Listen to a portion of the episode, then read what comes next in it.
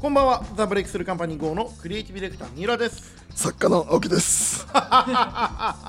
作家で、まあ、たまに格闘技の試合も作家でインフルエンサーでで格闘技選手。試合もこなしている、 えーまあ、作家という肩書きをね使うとまた大騒ぎするっていう56年前のハーチューさんの SNS の炎上からの引用の作家ですけれども最近ね山本一郎がね、はい語ってるんですよそれについて。またあのはい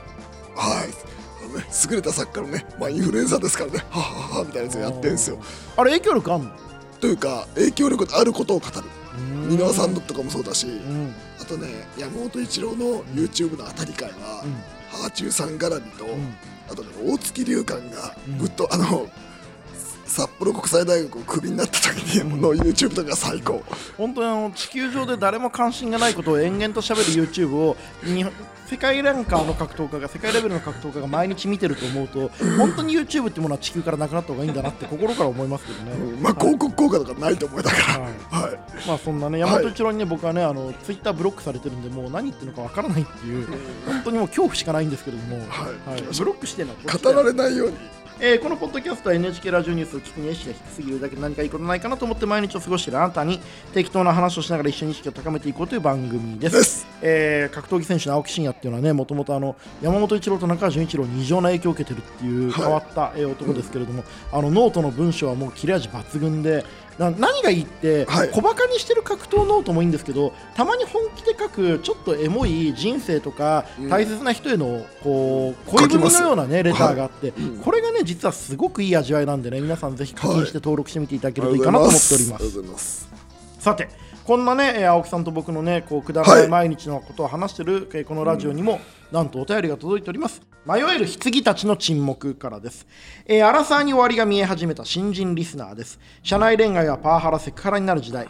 コロナ禍で飲み会という名の合コンは行われることはなく出会うことがすっかりなくなりましたかといってマッチングアプリなどは出会い系サイトのような雰囲気があり抵抗感がありますもっと若い子が使うツールとも感じていますがたびたびこのポッドキャストで青木さんのナイターマッチ事情が伺えますが最近はどのような手法を使っているのでしょうかはい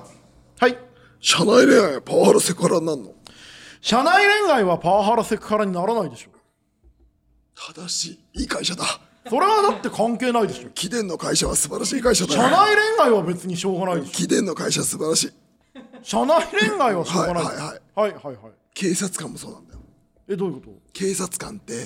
要は外に不倫とか,、とか外に恋愛とかすると、トラブルになっちゃうじゃん、なった時大変じゃん、だから社内で不倫するのあいとつどうせするならね。そう、だからよくなんか警察官の不祥事で、とかこう公務員の不祥事ってめっちゃあるじゃん、で公務員ってその社内で首投げするんですよあ、外でやると面倒くさいかそうら、社内首投げが横行して横る。行してるんですよ、それがあの警察官ぼ僕元警察官なんで、すごいこう思ってて青木さんも当時は社内で結構首投げしてたんですか俺2ヶ月しかいないからああー、そうですね。で首投げするには短すぎなるん。かそう、そうそうなんですよ短くもななく長くもなくみたいなとこなんだけど、そのでもみんなやっぱ内部で結婚するもんねなるほどね。警察官はなるほどね。青木さんもね、だって1回目の結婚はね、あのー警察の方でしたもんね。俺でも静岡県警に勤めててはい。前の嫁はその東京の警察官だったからあ、そこは関係ないですね。関係ないです関係ないですなるほどなるほど。はい失礼いたしました。そりゃそうだよ失礼いたしましなんだ固くなったね聞いてんのた。でもやっぱさ、あのー、社内もね、あのいいんだけれども、まあなんつうのかな。あのーでこれでしあんまりこうなんていうのかな、こう節度を持ってやってほしいよね。うん。いや俺はおうんちょっとうんこの話になるとちょっと硬くなっちゃうね、お互い。 おいやなんだろう守るものあるから俺もある。お前もあるだろ俺もある。俺もあるんだ、いやだからさ死んだまあそんな感じ。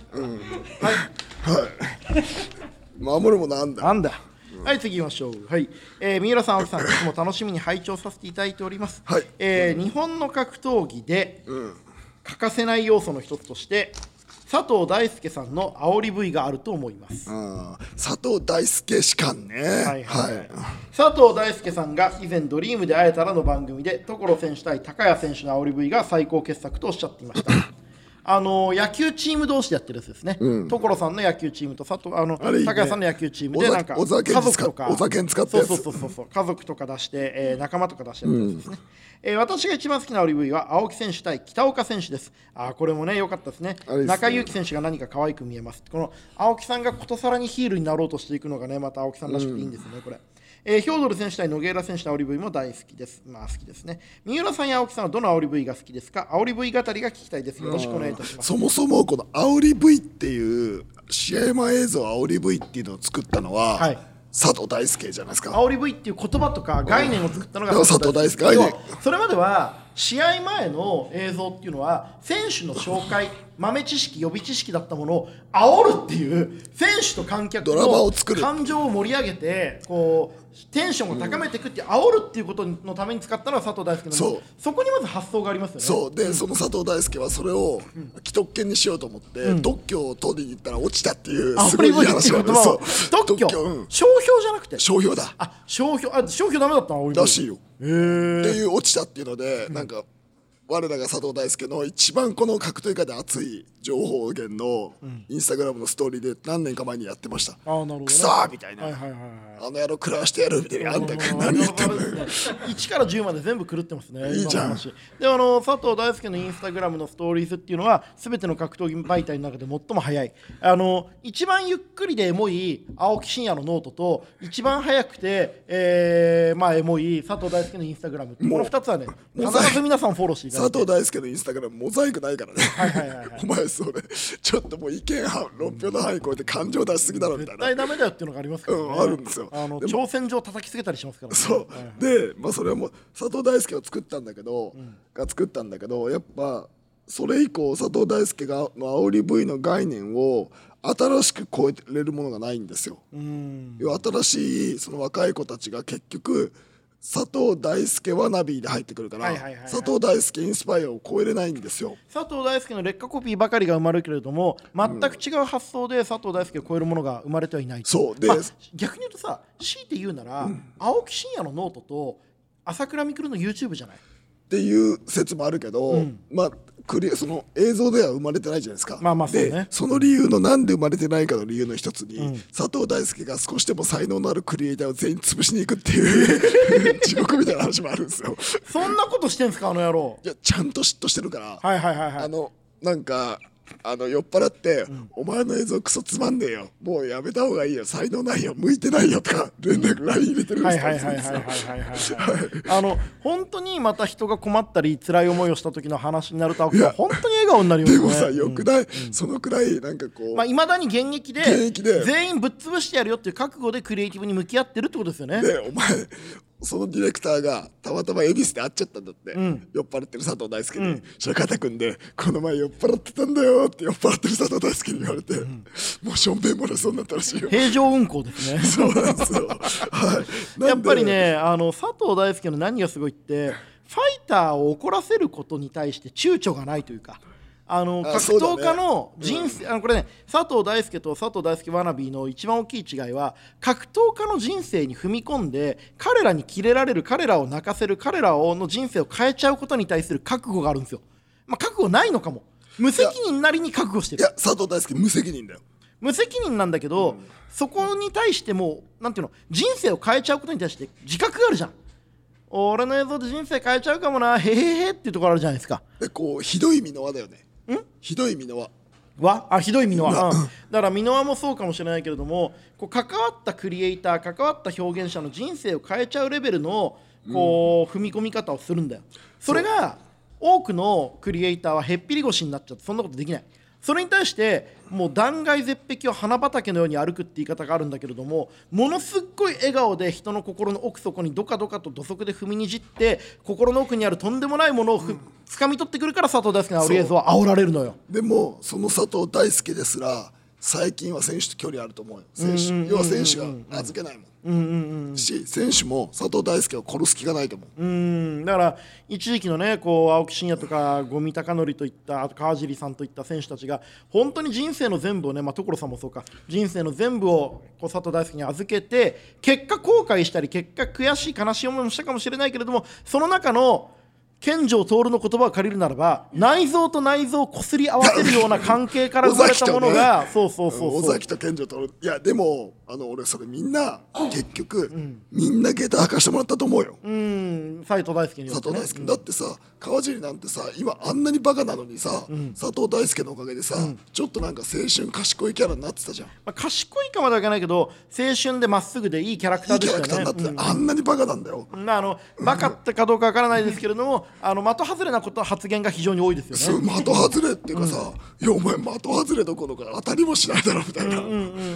感じですよ。そうですね。がさやっぱ佐藤大輔によってそれなりになるんだからさやっぱ大したもんだよ。みんながね、その海洋温暖化について話したから、一人だけね、お寿司の好きなネタについて話すくらいの的外れぶりをね、 くり毎す回んだよ発揮しておりますけれども、その度に青木さんがバカの方ですかって言って優しくたしなめるのがね、すごい、こうやっぱ友情を感じるなと思って、あの時の足関節が続いてるようなね、こう思い出をまあ感じるわはいけでですけれどもも。思うじゃん、はいでもやっぱ佐藤大輔はそこで言うと本当にあとねあとね自分が作ったものにね、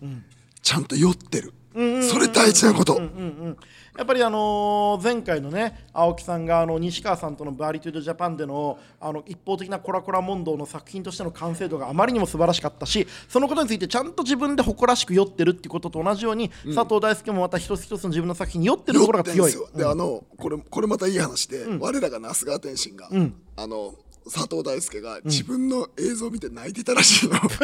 わかるこれ最高だよって多分酔っ払ってんだけど、酔っ払ってるのが含めて泣いてたのを見て、佐藤あの那須川天心は、佐藤大輔やべえと思って興奮したらしいよ。あのですよね、その格闘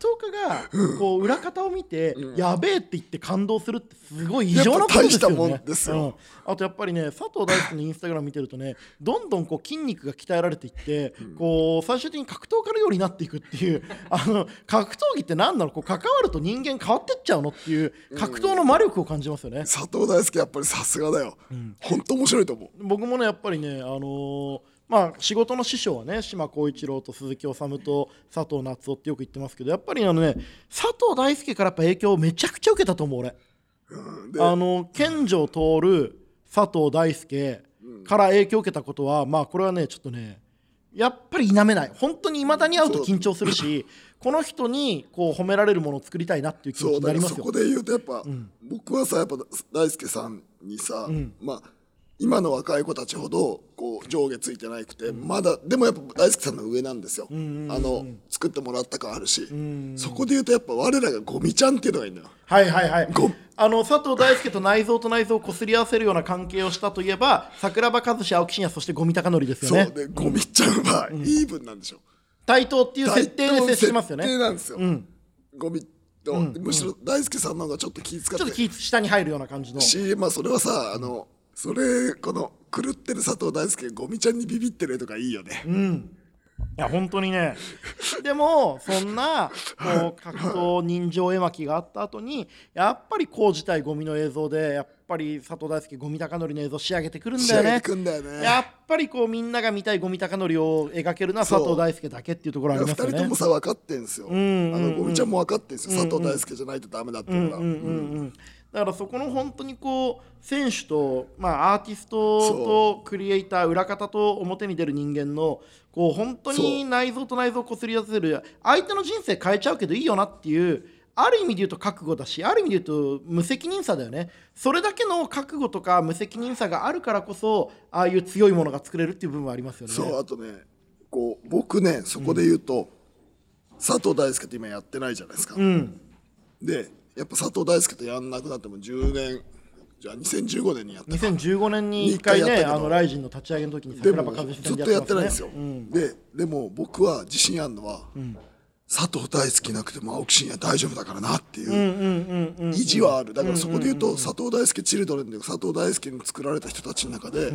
佐藤大輔いなくても作れてるの俺ぐらいじゃない勝か手にやってますからね要はその要はそのアスリートと表現者っていうその表現者でありアスリートっていう部分をあの青木真也一人で体現してるから、あの人間の感情を煽るっていう技術を一番受け取ったのは青木真也かもしれないね。佐藤大好きに習ったもの多いですよ、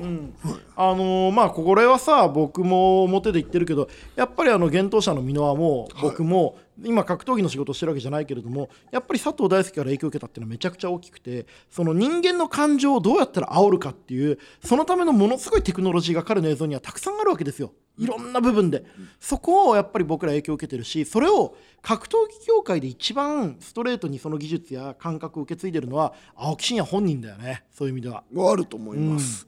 やっぱり前回のその VTJ バーリトゥードジャパンの時の煽り方とか、あのー今このタイミングで裏切っていかなきゃいけないとかみんなが期待してる時にどうやってちょっと斜めに応えるかとか、人間の感情をどうやったら煽るかっていう技術やっぱりそこにありますよね。佐藤大輔、なんかこうこれまたもう一つ面白いなと思ったのは、やっぱ煽り V 作る人はやっぱ佐藤大輔の遺伝子とかイデオロギーは引き付けられなくて、他の業界のクリエイテまあ、俺ィらブみたいな広告のクリエイターとかみなみたいな編集者がねに行くじゃん、でそれ最近言われた言葉ですごい、ちょっと響いたのは、やっぱ青木真也のイデオロギーで青木真也の思想信念主義主張は、格闘家じゃなくて、まあ、今だったら、まあ、YouTuber とか、まあ、経営者とか、他の業種の人たちが受け継いでいくんだと思いますって言われたの。なるほどね、うんで、なんでそうなったらすごい気持ちが楽になったの。うんうんうんうんうん孤独じゃないかもしれないってその違うところに遺伝子がまき散らかされてるそう違うところに遺伝子があって、格闘技界に残そうと思わなくていい、だからすごい楽になったんですよ、要は今まで青木的な文化青木的な格闘技感を格闘技選手に残していきたいって気持ちがすごい強かったから、違うとこでいいんだと思ったのはすごい楽になったし、まあそうですねそういう意味で言うと僕はね逆にまあ同い年ですけど青木真也の影響を受けてこういう人生になってるんで僕も青木真也の遺伝子ですよであるんだったらそれで、まあありがたいことじゃないですか、まあ、宇野さんとかもそうだし、あとはあの狭山に医者もいますよまあ、あれは青木真也の遺伝子じゃないだろあいやいやあれも一応受けてますよういやあれは後付けだよあ結とあ果のオのートバンクの久保田社長もねそうですよここのああありがたいです青ね木イズムのあとはエポックの石澤さんとかね歓迎はしてます。 志田さん面白いよ。俺たちの修一修一郎だから。俺たちの修二郎ですね、まあまあそれはそれとしてこのね山本一郎的なね話を変える時のまあそれはそれとしてっていう青木さんよく使いますよねこれ、まあそれはそれとして猪木ですよまあそれはそれとしてあそっか猪木かあれか北海道か何があの中にそうそうそうとそうかにやった時にまあそれはそれととしてって使うんなるほですよどね、はいはい、でそうですね山本一郎は山本一郎もなんか使うでなんかあったねなんだっけはいはい、というねあの誰もね知りたくない山本一郎の話をねしてますけれども、一応最後に青木さん一番好きなオリーブイどれですかなんだろうな。あ僕は先に言いますね、青木真也対エディアルバレス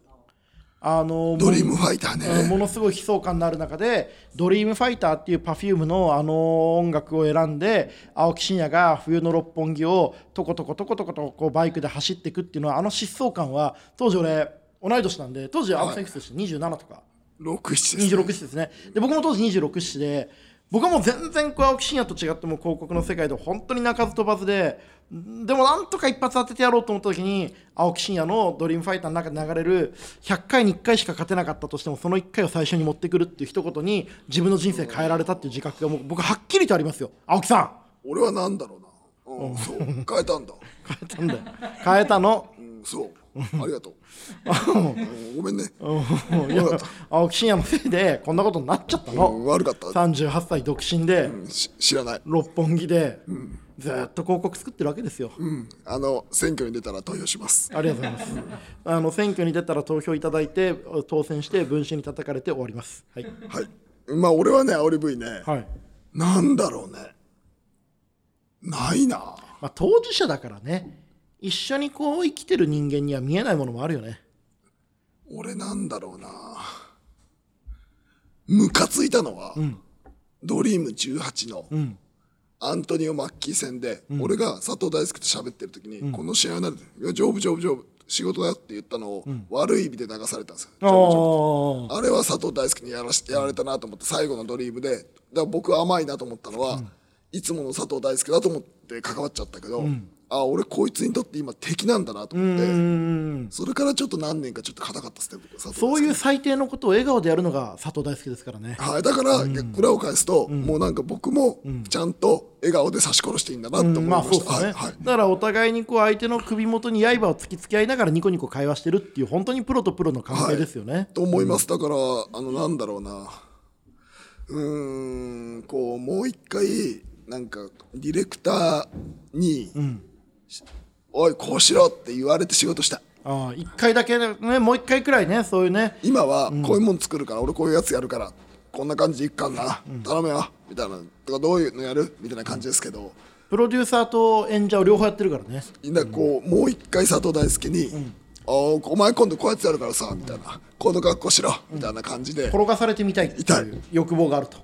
っていうねこともあるんですけれどもはいはいというねこうほとんど丸々30分佐藤大輔の愛情を語るっていうねこれなんか佐非藤大、常にうん、邪悪なこれはあれじゃないですか気持ちの悪い佐藤大輔のインスタグラムに載れる人乗れるんじゃないいですかっていうかゲストで呼びますいや無理やめやろめよっうてやめよう分かったやめましょう大変だダメだ分かりまっしたやめましょうてやめろはい、というわけで、えーこんな感じですけれども立つとこが立てばえーなんで、ね、今日はね、えー宿題としてはですねえー佐藤大輔の、えー動画をなんか検索して見とくっていうのはいい雷神あ佐藤大輔にインスタグラムをフォローするいややめた方がいいよダメですかあのあれはなんかこう姫事だからはいはい、じゃあ今日の俺たちの宿題ダークウはェブですよ俺たちの宿題は何だろう